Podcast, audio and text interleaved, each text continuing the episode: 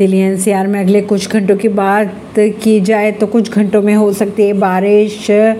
कई राज्यों में भी बरसेंगे बादल। देश की राजधानी दिल्ली और एनसीआर के कई इलाकों में अब कुछ घंटों में बारिश की गतिविधियाँ देखने को मिल सकती है आईएमडी के अनुसार।